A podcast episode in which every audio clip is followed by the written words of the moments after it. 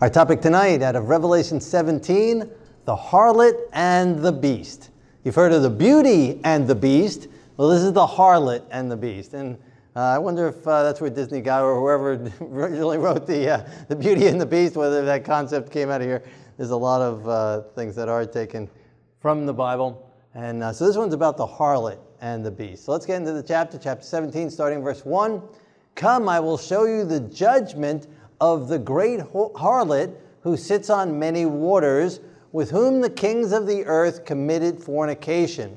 And the inhabitants of the earth were made drunk with the wine of her fornication. And so he carried me away in the spirit. Now, again, there are those who try and make Revelation literal, and this would be very, very uh, imaginative to, to make literal, right? So here you got this woman, she's floating out in the ocean, like maybe on a little raft or something like that, and on many waters, so she floats from sea to sea, to ocean to ocean. Maybe she's got a yacht, and, uh, and the kings of the earth come and uh, commit fornication with her, right? And uh, just so pretty, pretty uh, amazing. But Revelation is not literal, right? The majority of it's not literal. A lot of them is symbolic, right? Taken away in the spirit, right? So most of it, John is in, all of it, John's in the Spirit, God's showing him symbolically, and we'll see the symbolism. The Bible explains its own symbolism. We've already seen this. One of the principles we've looked at is Revelation is not chronological. I've seen attempts to try and make it chronological and squeeze that chronology into seven years, three and a half years. Uh, no, it's cyclical. And so now we're starting another section, and it's going to repeat all the stuff we've seen thus far repeating and repeating and repeating itself uh, for review, and it's important, and that's why God wants us to know, and that's why He repeats it in so many ways, but also because you get different aspects. Just like we have four Gospels, uh, we have First Kings, Second Kings, and we also have First Samuel, Second Samuel, covering the same history, but from a different angle, different perspective. And so he's just showing us different angles of the same time periods over and over and over again, with more depth each time. So says many waters, right? So we've looked at this. What, and it, the text is from this chapter on what these waters represent. It's sitting on many waters. So we have a great harlot sitting on many waters. And so the Bible tells us in Revelation 17, same chapter, verse 15, then he said to me, The waters which you saw were, where the harlot sits, are peoples, multitudes, nations, and tongues. And of course, when the Bible says tongues, it's not talking about, you know, a cow's tongue or a tongue out of someone's mouth. It's talking about languages, right? So very different languages. So this harlot sitting on many waters represents that she's sitting on, ruling over, having leadership over, having impact over, influence over many different nations, many different people groups, many different languages, right? So it's a worldwide system, right? So not just again just one person one bad guy. No, it's a whole entire system that's out there that's influencing the world. Okay, so she's sitting on many waters, so there's this harlot. Well, what's a harlot, right? Well, we've looked at that. So this woman sitting on a scarlet beast was full of blasphemous names. So you have this woman, and we've looked at what the woman represents in the Bible, and she's sitting on a beast, and we've looked at beasts. So beasts are political, political um, entities, organizations, and it's a scarlet beast, which is significant. We'll see that here in a little bit. Scarlet beast and names of blasphemy. And we've seen blasphemy mentioned already in Revelation, and we've seen from the Bible what blasphemy is. is. Uh, they claimed that Yeshua was committing blasphemy when he was claiming to be able, when he forgave sins. It wasn't blasphemy because he was able to forgive sins. He was God, and so he was able to forgive sins but they were right that if he wasn't God and he was claiming to be able to forgive sins, that would have been blasphemy. And claiming to have the authority to be God, right? Uh, God's authority, God's power, um, being God, right? So they claimed blasphemy. And again, it would have been if he wasn't God in the flesh, but he did. He was God and he became flesh, and thus it was not blasphemy to claim that. But this power also has names of blasphemy, and it's a beast, and it's scarlet and has a woman sitting on it. Now, a woman in the Bible, so for review, I have from Jeremiah chapter 6, verse 2, I have likened the daughter of Zion to a comely and delicate woman. And in Revelation 12, we saw this nice woman, this woman standing on the moon with the sun uh, clothing her and the stars on her head, and, and she's pregnant and ready to give birth to the child uh, who will rule all nations. And, uh, and so we have this. So uh, when God's people are following God, made out to be a comely, a delicate woman, a good woman. And also in uh, 2 Corinthians chapter 11, verse 2, says, I have betrothed you to one husband that I may present you a chaste virgin to Messiah. Right? And so God's people, God's people following the Lord at whatever time period, Zion back uh, in Jeremiah or here 2 Corinthians, talking about the last days, the bride of Messiah, that this chaste, pure virgin, pure of doctrine, pure of thought, pure of mind, pure of life, and uh, God's people. Women representing God's people when they're following, when it's a good woman, representing God's people following the Lord. And in contrast to that, in the book of Ezekiel, many other places we could have quoted, but just for one text, Ezekiel 16, 1, the word of the Lord came to me, saying, Son of man, cause Jerusalem to know her abominations. Say to Jerusalem, You trusted in your own beauty, played the harlot because of your fame, and poured out your harlotry on everyone passing by who would have it. Right, so when it says Jerusalem, is it talking about buildings? Is it talking about landmass? Is it talking about the dimensions of, of, of territory, of, of, of land? When it says Jerusalem, what is it talking about? We're talking about a city. Again, the buildings of the city, the walls of the city, the land of the city. If the city's vacant, it's not much of a city, is it, right? No, he's talking about the people, right? So when the people are not following the Lord, but still being professed people of God, still professing the walk, but are not living the walk, they're referred to as a harlot. Again, we could have quoted many texts for that. And so in Revelation, same thing. We've looked at a pure woman, God's people, while they're following the Lord. And in Revelation, we have a harlot, right? So we got these two women, women in Revelation. Two women, a pure woman, and this harlot woman in Revelation 17. Again, lots of parallels. We'll see another one as we continue in the chapter today, but lots of parallels. We have a lamb, we have a beast, we have a good woman, we have a bad woman, we have New Jerusalem, we have Babylon, right? So all these parallels, we have the true and we have the counterfeit. And that's what's constantly taking place. So this false woman is the counterfeit for the true woman. So you have the people of God who are actually following God. You have other people who are also professing to follow God, but who are not in reality. And she's riding on the beast. So the woman representing religious aspect of it, and then we have the beast riding on the beast. You have the political aspect of it. So you have a religio-political system joined together, united together, right? And so that's unique. And so that's another expansion. We've looked at the beast, we've looked at the political aspects of the party, and now with the religious aspect as well. In verse 3, I saw the woman sitting on a scarlet beast, which a name full of blasphemies, having seven heads and ten horns. Have we ever seen a beast so far with seven heads and ten horns? We certainly have, right? In two places. In Daniel 7 and in Revelation 13. So again, it's reviewing, it's reviewing. It's not chronological, it's cyclical. Revelation, Daniel Revelation keep on reviewing over and over again. So Daniel 7, it had four beasts, but one of them has four heads, so it's seven heads and ten horns on the one beast. In Revelation 13, it's the same animals, the same description, except it's composite into one beast, and it's got seven heads and ten horns. And they also, in both those, are coming up out of the water, just like the woman riding on the water, right? So she's sitting on many waters and then she's sitting on a beast. Well, which is it? She's sitting on a beast or she's sitting on the waters, right? Because again, it's the symbolism. She's over the political aspect of the system and she's over many peoples and nations and languages, right? So it's both, right? So again, you make that imagery. A woman riding on a scarlet beast, you know, with 10 heads and seven. That's what's going to come and riding down the street, right? No, it's all the symbolism. We have to understand Revelation in light of the Bible symbolism. Not symbolism you make up, the Bible explains itself for its own symbols. Okay, so the woman was arrayed in purple and scarlet and adorned with gold and precious stones and pearls. Now, those are unique colors. Those are, you know, specific colors it's mentioning.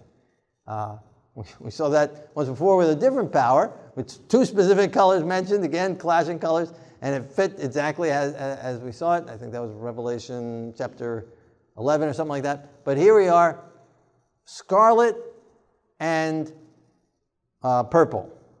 No, not too many people you see walking down the road wearing scarlet and purple together at the same time. Right? Maybe you can go to Walmart, take some pictures. I don't know, go somewhere down the street, Manhattan, take a bunch of pictures, look at some pictures. See how many people you see wearing scarlet and uh, purple together at the same time. Not real popular uh, uh, colors in combination together, but the Bible specifically mentions those two colors will be worn by this religio political system that again extends for a long period of time. And so let's look around the world and see if we can find anywhere where scarlet and purple are main colors that are worn consistently by this institution. Okay? And gold and precious stones and pearls. Let's see. And having in her head a golden cup full of abominations and the filthiness of her fornications. Okay? She is arrayed in purple and scarlet. Arrayed in purple and scarlet. Arrayed in purple and scarlet. Arrayed in purple and scarlet, and adorned with gold and precious stones and pearls. Arrayed in purple and scarlet, and adorned with gold and precious stones and pearls. Arrayed in purple, and here the Pope is in this, I guess this is a modern confessional. I guess they don't have even walls on them anymore. I don't know. I've never been to one. It just it seems so strange. Just, just even looking at that guy talking through a wall. You know, seems you can't see him walk away. I mean, what do you need a wall for? You can't recognize the voice if it's of a congregation of 100 people, 200 people, right? Uh, so what's the purpose? But whatever, that's what they do. This confessional, claiming to be able to forgive sins. Person's confessing the sin, you are forgiven. Go do 10, 20, whatever prayers, Marys, whatever, uh, claiming to be able to forgive sins, a confessional booth. Arrayed in purple, arrayed in purple and gold, arrayed in scarlet and adorned with gold and precious stones and pearls. And scarlet and adorned with gold and precious stones and pearls arrayed in purple and scarlet together, right? I mean, it's, you know, just over and over. We can show hundreds, we can do this all night long. Arrayed in purple and scarlet. I mean, who would come up with that? I mean, it's like they read the Bible and said, hey, that's great, let's do that, let's copy that. Let's follow that. So did they read the Bible and say, oh, look, this harlot wears these colors, let's make this the colors for our leaders? Or did God know hundreds of years ahead of time what strange clashing colors this power is going to pick and then identified it that way ahead of time? I think it's pretty amazing. Adorned with gold and precious stones and pearls. Adorned with gold and precious stones and pearls arrayed in purple and scarlet, arrayed in purple and scarlet and gold. So we have again the counterfeit. We have the counterfeit and we have the real. As they're killing Yeshua, they put a robe on him, like a kingly robe. If you be the king of the Jews, and the you know who and your son of God, then put the who's hitting you? You're a prophet. Who's hitting you? And they put this robe on him and this crown of thorns on him, bleeding red, scarlet blood. He's the king and dressed, and his robe is dipped in blood. That's the real. I mean, look at the contrast, right? Between the one and the other. One lowly, being born in a sheep, a cave where sheep are kept. I don't know if you've ever been around sheep, but if you got around sheep and there's around sheep and there's a sheep pen, there's poop all over the place, right? And you got, uh, and if you got poop, you got sheep poop, you got flies. Right? It's impossible to not have flies if you got sheep poop around. If you got sheep, you got flies. He's not born in this pretty thing, you know, this pretty little tent, this pretty little manger thing with a star over it and people visiting, you know. No. It was a filthy, dirty, stinky place to be born. Flies and other bugs and mosquitoes. That's the conditions he's born under in the cold of winter outside. And even at coronation, lowly, coming on a donkey, going around not having a place to lay his head, and then dying and having to use someone else's tomb for his burial. What a contrast between the two the lamb and the counterfeit, adorned with gold and precious stones and pearls and riches in mass amounts. Arrayed in scarlet, adorned with gold, having in her hand a golden cup full of abominations cup that they say is the actual blood of Messiah, having in her hand a golden cup full of abominations. The Lord is made body, blood, soul, and divinity through his priest during the consecration of the host. Our Lord, who is truly present in the consecrated host, the Blessed Sacrament, is on the altar for public worship. So through the priest, the priest they teach has the power to bring God down at the prayer and bring him into the bread and into the juice, turning it into his actual body and blood, and then they drink it. Now, if they really believe they're, it's the blood of the Messiah, which they do, and they're drinking it, that's right against the Torah, which tells you do not drink blood of anything, of a, even a clean animal, of a lamb or of anything. Do not drink its blood. Do not eat its blood. How much more the blood of a human? How much more the blood of God? Yeshua said, Eat of my body, drink of my blood, but he was talking symbolism there. Not actual. They believe it's the actual. And then after they bring it down, they say, Come and now worship it. Worship this piece of bread. Worship this cup with this blood in it. The juice in it that they say is blood. Abominations, a cup full of abominations. God saw this, knew this ahead of time, showed it to John, and depicted it so clearly. And on her forehead, a name was written right? So forehead, we've seen forehead before, mark of the beast on the forehead and on the hand. On her forehead, a name was written. Mystery Babylon the Great, the mother of harlots, and of the abominations of the earth. So now, again, if this was literal, she's got a huge forehead. right? It's in such small print you couldn't read it. Right? Uh, and again, she's sitting on many waters. So either she's very broad, very big, to sit on many waters, uh, or it's the symbolism, right?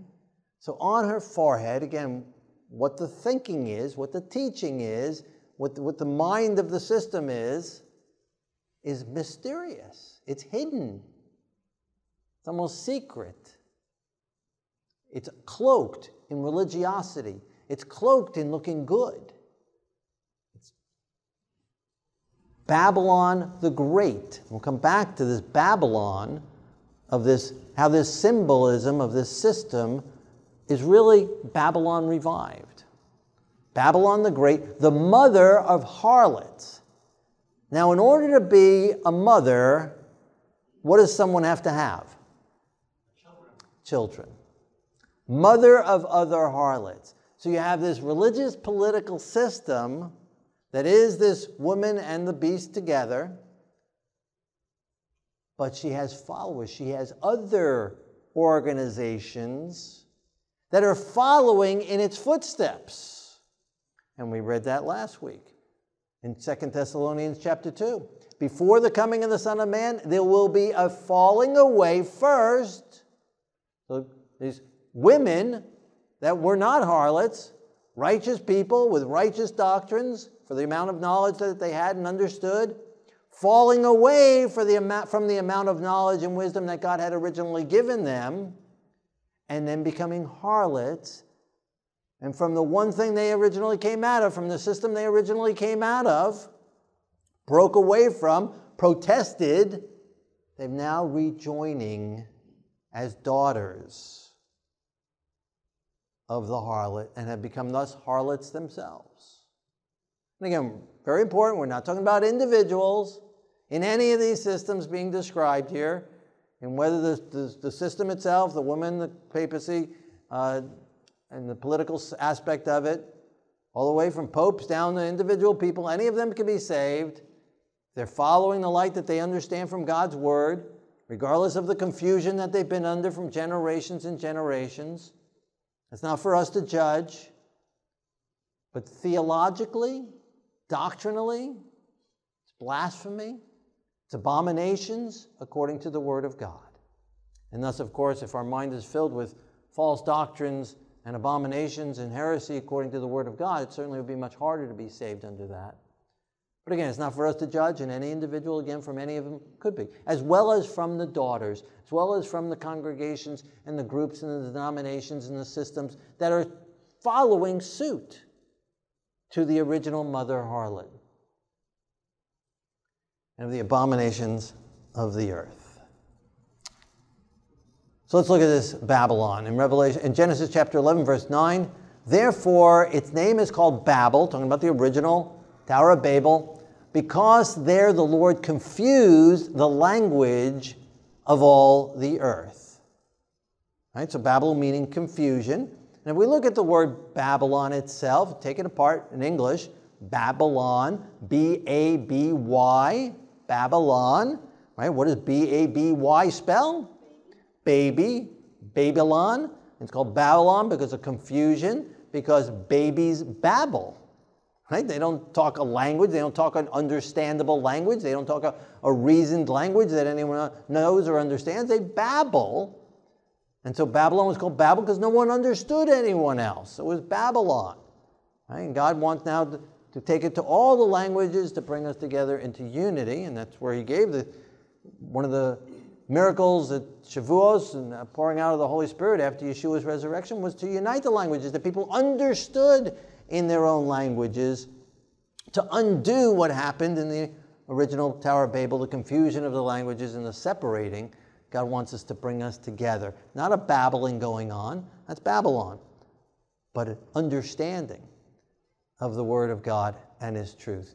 So this confusion, this Babel, Babylon representing confusion. So Babylon was a man made system of religion. It was a political system, it was a nation, but it also had within it a man made system of religion. They had religion, and it was man made. And we see that the, the whole system, the whole city is man made, the whole institution was man made. And we have that quote in the Bible from Nebuchadnezzar himself in Daniel chapter 4, verse 30. And the king spoke, saying, Is this not great Babylon that I have built? For a royal dwelling by my mighty power and for the honor of my majesty. Right? So he's claiming, and that's when he loses his mind. Powerful uh, chapter. We've looked at that. That's why all of Daniel is important, not just the prophetic aspects, but the story uh, chapters as well. That he claimed the power and authority to build it. Well, that's what Babylon is. And so, again, the modern day system is like that as well, boasting of its power. Pope Leo XIII said, We hold upon this earth the place of God Almighty. The popes are representing the place of God Almighty on earth. That's what they're claiming. That is blasphemy. And it's not just this one quote. We can quote many, many, many, many different places of infallibility and other type aspects. Again, the ability to forgive sins, the attributes of God Almighty. And we read in 2 Thessalonians chapter 2, who opposes and exalts himself above all that is called God or that is worshiped, so that he sits as God in the temple of God, showing himself that he is God. And we saw last week, it's not talking about a literal temple in Jerusalem, but the people of God temple, that he sits as God, representing God to the people. Right? And that's what we just said. We hold upon this earth the place of God Almighty. And that's exactly what Paul saw was happening and going to happen. The Caesars were doing that, and then Rome continued from its pagan form into its papal form and continued to do that. The leader representing God Almighty to the people and sitting among the people. That's exactly what was prophesied there. And we saw, uh, again, Protestant reformers, Luther, Calvin, Wesley, many, many others, interpreted Second Thessalonians to apply that text exactly to that power. Babylon was also a center of sun worship. Archaeology has shown they worshiped the sun, man made system of religion. One main aspect of it was sun worship. Does this system that uh, we're reading about, seeing in this chapter, scarlet, purple, also have a system of sun worship aspect to it? Well, let's take a look. Oh, before we go there, worship of nature. In ancient Babylonia, the sun was worshipped from immoral antiquity, immortal, immoral in, uh, antiquity. Immemorial, thank you, immemorial antiquity. Right? So in Babylon, again, this system of Babylon, Babylon worshiped the sun. How about this modern system? On your left hand side, this picture, this is uh, in Bethlehem in the basement of a church. And to me, I don't know about to you, but to me, that looks like a fireplace.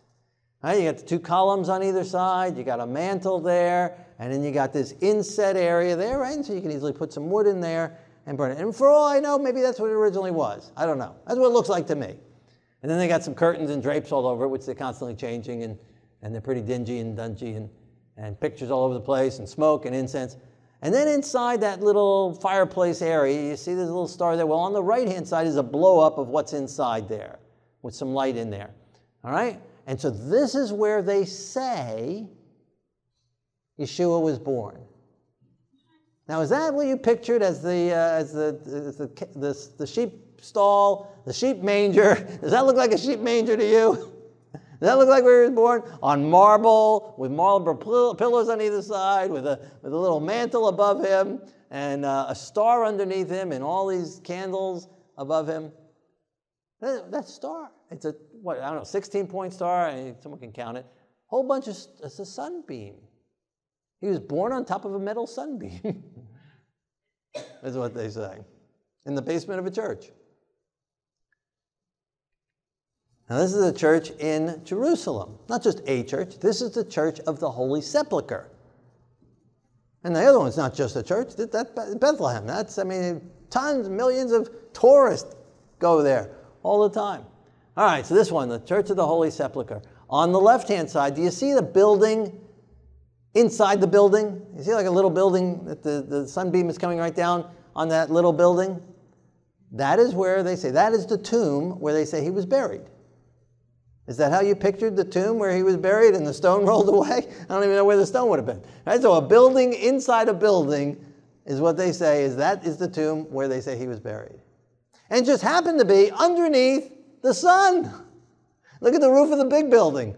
There's a big sun up there, and it's shaped with a, with a light uh, where light can come in, and the sunbeam can come in right down upon it.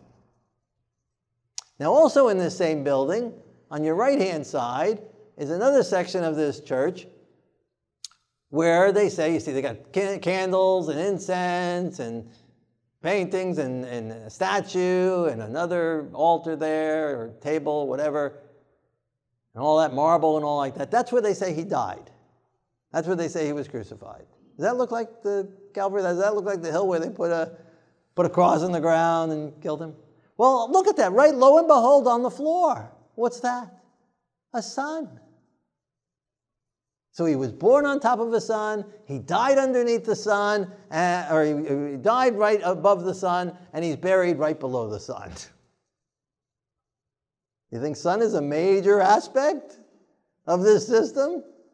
Placed right in the middle of the, right in these specific spots where millions and millions of tourists, where they say the most significant events of Earth's history have taken place, and there's the sunbeam right there, the sun image, the image of the sun.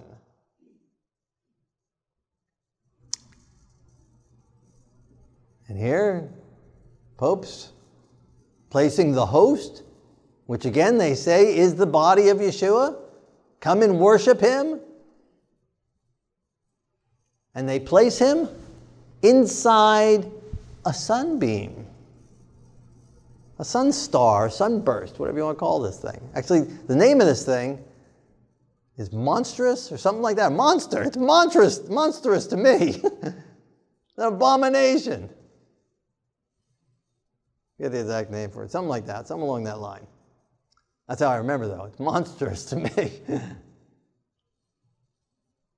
It's worship. Worshipping this thing, this sun. Sun worship. That's Babylon, modern day. The Catholic Mirror.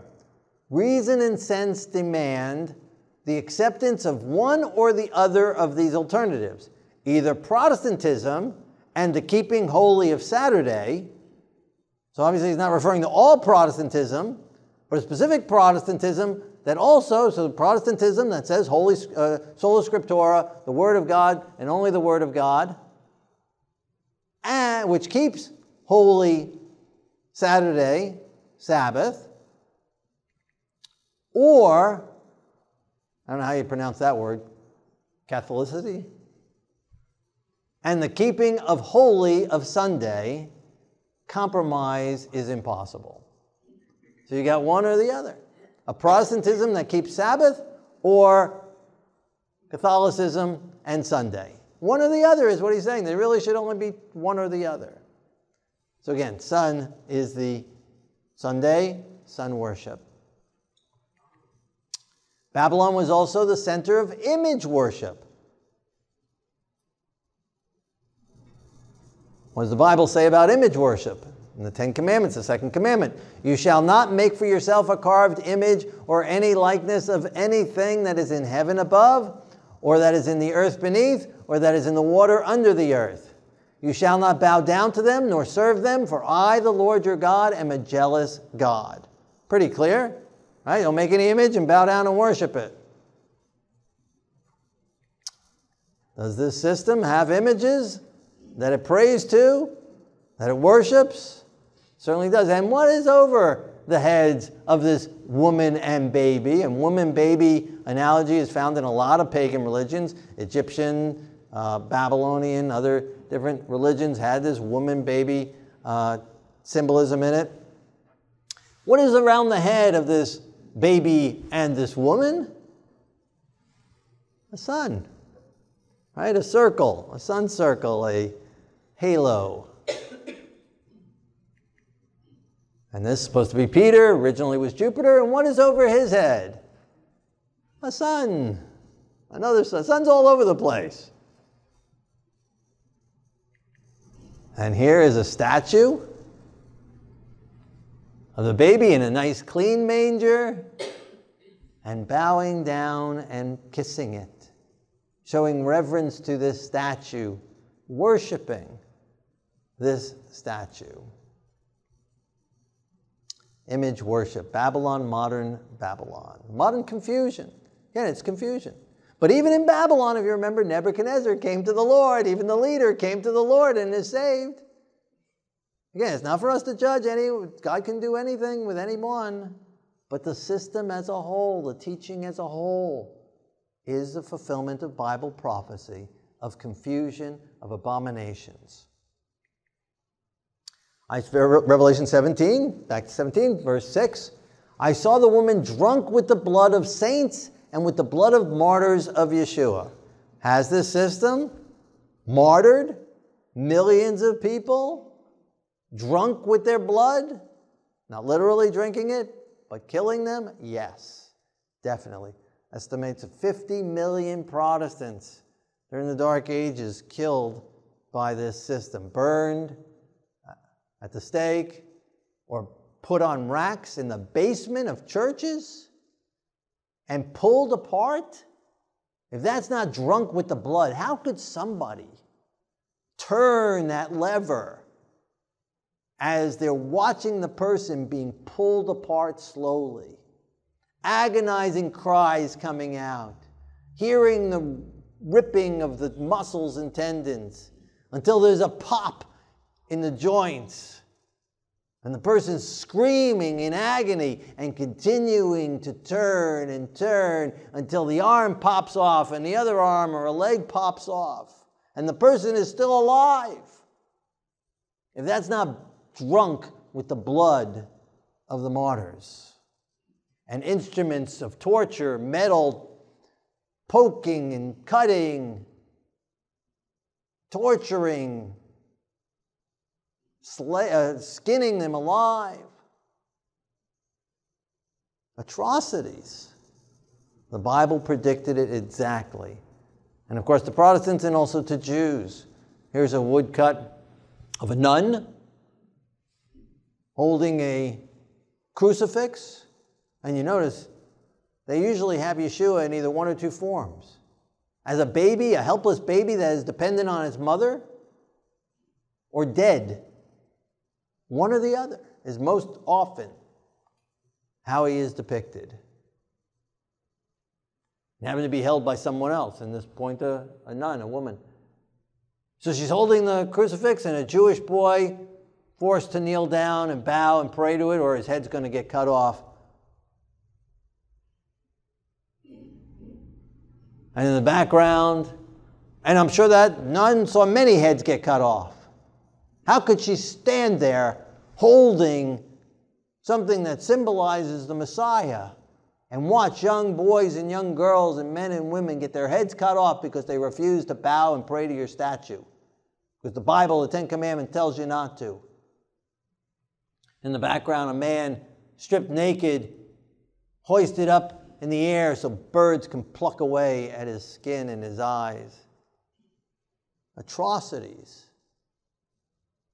abominations, exactly as the Bible describes it. The angel said to me, I tell you the mystery of the woman and the beast that carries her, which has seven heads and ten horns. So I think it's been pretty plain so far, but he's going to explain even more, give us some more hints. If this wasn't enough, he's going to give us more hints so that we can identify this power even further and see aspects of it even clearer. Now, interesting, it's mentioning this woman, and again, uh, popular interpretations today have this Antichrist person. Many identify as a man, but I don't know if the Bible specifically mentions a man. But then also this woman. So they have this guy and this woman. I don't know, what do they picture? This guy and this woman working together, the one who rides on the water, the one who sits in some third temple and uh, the woman's riding around and she's committing adulteries, and maybe because she's married to the. I don't know how, but if you try and make Revelation literal, that's what you have to kind of come up with. Places for all these different characters. And put it down to just a seven year period of time. But no, it's talking about the history of the earth and the systems of the earth. So, some more descriptions here. Very clear, he says. He's going to make it, he's going to explain the mystery. Verse 8. The beast that you saw was and is not and will ascend out of the bottomless pit and go to perdition. And those who dwell on the earth will marvel, whose names are not written in the book of life from the foundation of the world, when they see the beast that was and is not and yet is. Okay, so was that helpful? Did that explain it more? I think it does. Was, is not, and will ascend. This is all review. We've seen this. Not those exact words, but if you think about it, was and is not and will ascend. Now, what else does that sound familiar to that we've already read in Revelation? And another way he puts it then at the end was and is not and yet is in Revelation chapter 4, verse 8. The Lord God Almighty, who was, who is, and who is to come. We've seen that worded several different ways in the beginning of Revelation. That's the true, and we have the counterfeit. Yeshua, who was, when was he in the was state? When he's from eternity, and when he came down, born from that woman, from God's people, from literally from Miriam, Mary, in a cow stall in a cave, lived here, who was, and who is, he currently is, and who is to come. Right? He's coming again. He continues to live, even though he was crucified, resurrected. He continues to live, who is, he was, and he is, and he is coming back again. Right? But the beast, who was, is not, and yet is. Who was, is not, and will ascend. So, what is that talking about? Well, let's look at it. Was, is not, will ascend. The was, for 1,260 years, from 538 to 1798. Now, that time period, 1,260 years in the day form, how long in days is 1,260? Three and a half years? Three and a half years. Yeshua ministered for three and a half years. Who was, is not, during the time of the deadly wound at the end of 1798, Napoleon sends his General Berthier in there, takes the Pope captive, takes the Vatican City count captive, takes away its power and its authority. The Pope dies in the prison, and the Vatican loses its power for a time. So it was not for a while but will ascend, and the wound would be healed. That's what it prophesies in Revelation 17 that it would ascend, that it would, the wound would be healed. And we saw a newspaper article that says the, the wound has been healed, the pact has been signed, that uh, it regained its power, and it has certainly regained its power. So was not and was wound was healed. And again, the counterfeit or the reality, right? Yeshua, ministered for three and a half years, was not. He was buried in the grave for three days. He did not, right? He was dead. He was not walking the earth. He was not interacting. And yet he ascended, right? The Messiah ascended from the tomb. He's not here. Even on the door of the tomb, they've got a sign that says, He's not here. He has ascended. And so the counterfeit was, was not, and ascended. Again, perfect counterfeit.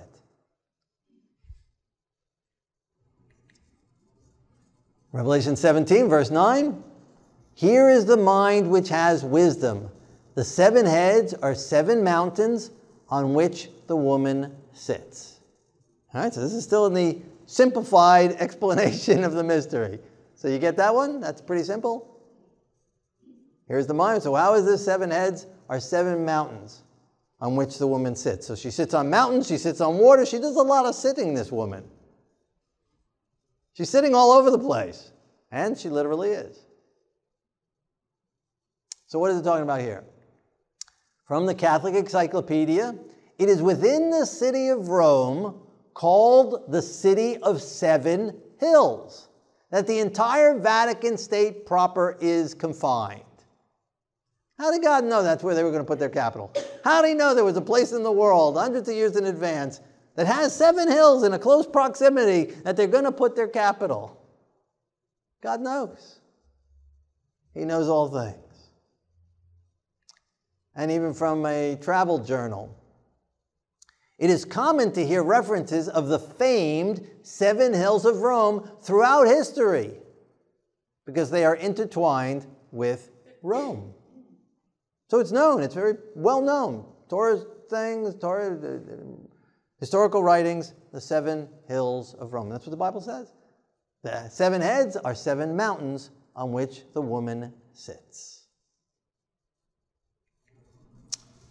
Verse 10, Revelation 17 still, there are also seven kings. Five have fallen, one is, and the other has not yet come. And when he comes, he must continue a short time. The beast that was, is not, is himself also the eighth, and is of the seven, and is going to perdition. Okay, you understand that, of course, right? From what we've been studying, 12 chapters of Daniel, we're up to 17, to 29 chapters we've covered, and it's just reviewing and reviewing and reviewing. We should know this.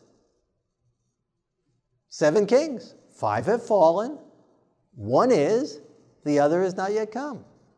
And then there's also an eighth, which is of the seven. Okay? Let's explain it for those who maybe haven't been here and didn't see it and didn't know. All right. So, Daniel chapter 2 and Daniel chapter 7, the metals, four metals in five sections, and the four beasts in five sections. And they represent Babylon, Medo Persia, Greece, pagan Rome, and papal Rome. Again, we've seen this over and over and over again. Five kings have fallen.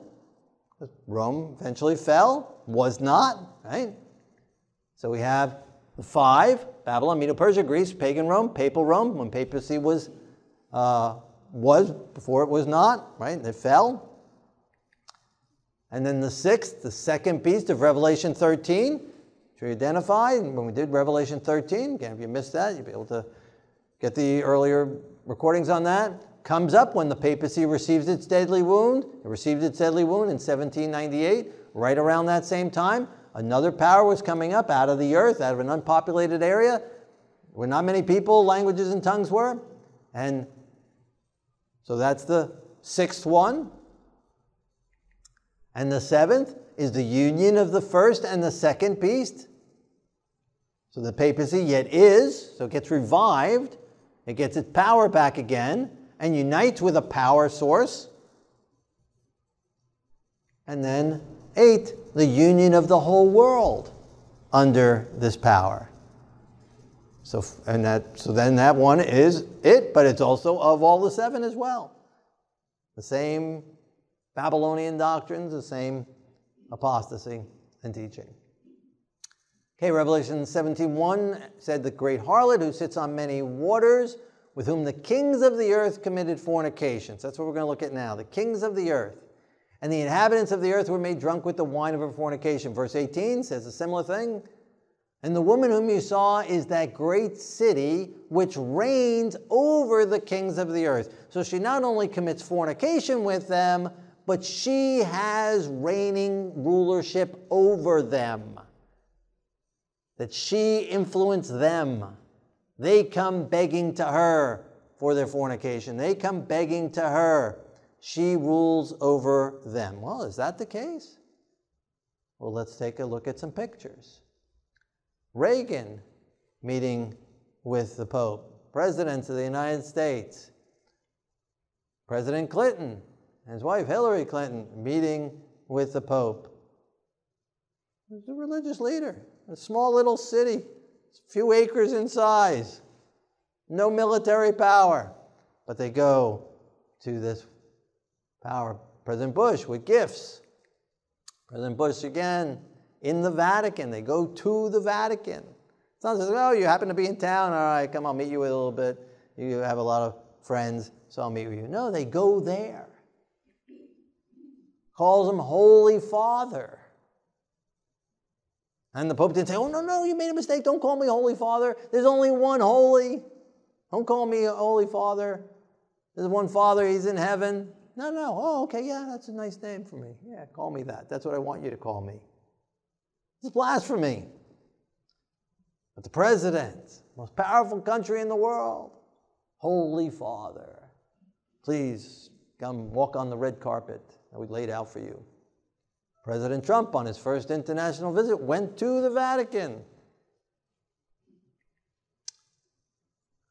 Russian Orthodox or Greek Orthodox, I don't know which one this is. kissing together. Again, Russian or Greek Orthodox, I don't know which one. Putin, atheistic countries coming to the Vatican with gifts, reigns over the kings of the earth. Putin again. So this is Putin when he's young, with what Pope John Paul II while he's old, and then all the way down to our time with Pope John Paul at the Vatican again. Castro, atheistic communism country, coming to the Vatican. Arabs coming, bringing the Quran, kissing the Quran. Saudi Arabia, Palestinian Arafat coming and greeting the Pope and kissing the Pope. Another Muslim cleric kissing the Pope, hugging the Pope. Iran, Shiites, Sunnis coming, embracing at the Vatican. Saudi Arabia holding hands. Jews coming president, prime minister Netanyahu bringing gifts to. One time he brought a gift. He went again several times. One time he went. He presented a, gift of a book that his father, Netanyahu's father, wrote that uh, outlined some of the atrocities that had taken place. So very interesting. I don't know if the Pope ever read it, but at the whole world, the UN, packed house, not a seat available. When Israel speaks to the UN, the place empties out. Speaking to all the crowd at the UN. So Catholics, Protestants, Jews, atheists, Russia, Cuba, Greek Orthodox, Arabs, we could spend all night showing more and more pictures of leaders, of political leaders on many waters, nations, peoples, tongues, languages coming reigning over the kings of the earth. Revelation 17, verse 14, these will make war with the Lamb. And we saw that last week, the Armageddon, right? They're attacking the Lamb. How do they attack Yeshua? How are they attacking Yeshua? How can they attack Yeshua? He's in heaven. Make war with the Lamb. How do they make war with the Lamb? The Bible tells us. Yeshua said in Matthew 25, verse 40, What you have done to the least of these, my brethren, you have done to me. So they're not so much attacking God, they're attacking God through by attacking his people, persecuting his people. And the picture here is of Paul. And when Paul gets knocked, or Saul, he was Saul at that time, when he gets knocked off the horse, he sees the vision, the light, and he, and he hears the voice. And he says, Who are you, Lord? He says, Saul, Saul, why are you persecuting me? Saul persecuting him literally? No, he was on his way to Damascus to persecute followers. So the, the, the, system with the kings of the earth make war, Revelation 12, 17. The devil is wroth and goes to make war with the remnant of her offspring, those who keep the commandments of God and have the testimony of Yeshua. That unique combination, they come and make war against them. That hasn't happened yet. I mean, a little thing, or lots of it over the history, but not worldwide, massive, all at once. But that's what the Bible's predicting, so that hasn't happened yet. But that's where we're going. That's what's being predicted here. So most of history has taken place. Most of Revelation and Daniel has taken place. A small amount at the end is left to take place. And the chapter before this, Revelation 16, 12, we saw this predicted. And what happens next, which we'll see mentioned in Revelation 17, all the kings of the earth unite together under this system to make war on those who disagree with its doctrines, those who refuse to go with its Sunday system, goes to make war on the Lamb by persecuting its followers, and yet then something happens. The sixth angel pours out its vial upon the great river Euphrates, river again, waters, multitude of peoples, running under Babylon, supporting Babylon. All of a sudden, the waters thereof was dried up, that the way of the kings of the east might be prepared. So the drying up of this support, we just saw it, all the kings of the earth are making fornication with this system and going and it's reigning over it. But now it's being predicted, all of a sudden, all of that support is going to be drained out. It's going to dry up. Well, back to Revelation 17. Okay, the waters again representing the people and multitudes. Revelation 17, verse 16. The ten horns which you saw the beast, these will hate the harlot and make her desolate and naked and eat her flesh and burn her with fire. So they go from fornicating with her, they go from her reigning over them to all of a sudden, between verses, it switches that these horns, these kings, turn on her and they make her desolate, naked, and eat her flesh and burn her. The support system dries up. The Euphrates River symbolism dries up. Its political power dries up somehow, and it makes way for the kings of the East. What's the kings of the East? Next verse in Revelation 17, verse 14. And the Lamb will overcome them, for he is Lord of lords and King of kings. And those who are with him are called chosen and faithful. Right? So if he is the king and he's king of kings, then he has lower kings, right? Or the angels or those that come with him. They reign or he reigns and the people reign with him. He makes his kings and priests with him, going with him, right? But he is the king, right? And so he comes. The system dries up. People wake up to what the system has been leading in its false doctrines and see what they're doing, and they turn on it, not in repentance, turn on it, attack it. They're attacking each other, and it just prepares the way for the Lord to return. And the Lord comes and overcomes them. And He is the Lord. So the River Euphrates dries up symbolically. The system influence is dried up, its support system is dried up, so that Yeshua can come and deliver His people. That is still yet to come. Only a few verses left to happen. And so again, we see this chapter, like all the other chapters, ends at the coming of Yeshua, takes us to the end, the coming of Yeshua. Over and over again, all of Daniel and Revelation is nothing but a review, review, review, review of the history till our last days that we're living in. So again, we want to be with the right, there's a truth and there's a counterfeit. A good woman, a false woman, a lamb and a beast.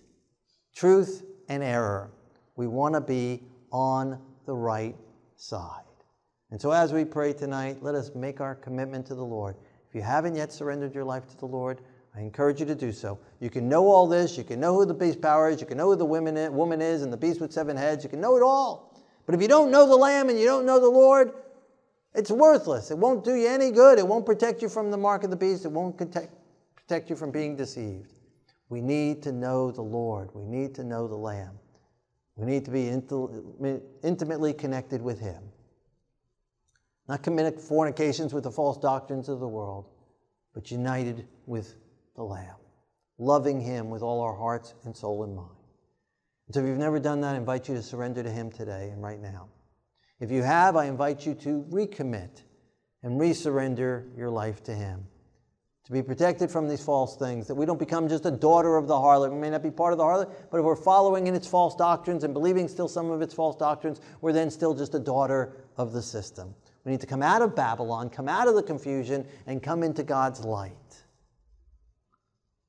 And so let us pray together. Our Lord and our God, King of the universe, we praise your name and we thank you for your word. We thank you that you've re reminded us of the importance of understanding the truth, difference between truth and error. And we want to follow you and not get caught up with even the good things, the nice things, many good things. It's a mystery, it's hidden under doing lots of nice things and good things. And all the world will seem great and united together. Lord, may we stand, and even if we stand alone, like eight people getting on the ark with Noah, may we stand with you, whether majority or minority. May we walk in your light and follow you. In Yeshua's holy name, amen.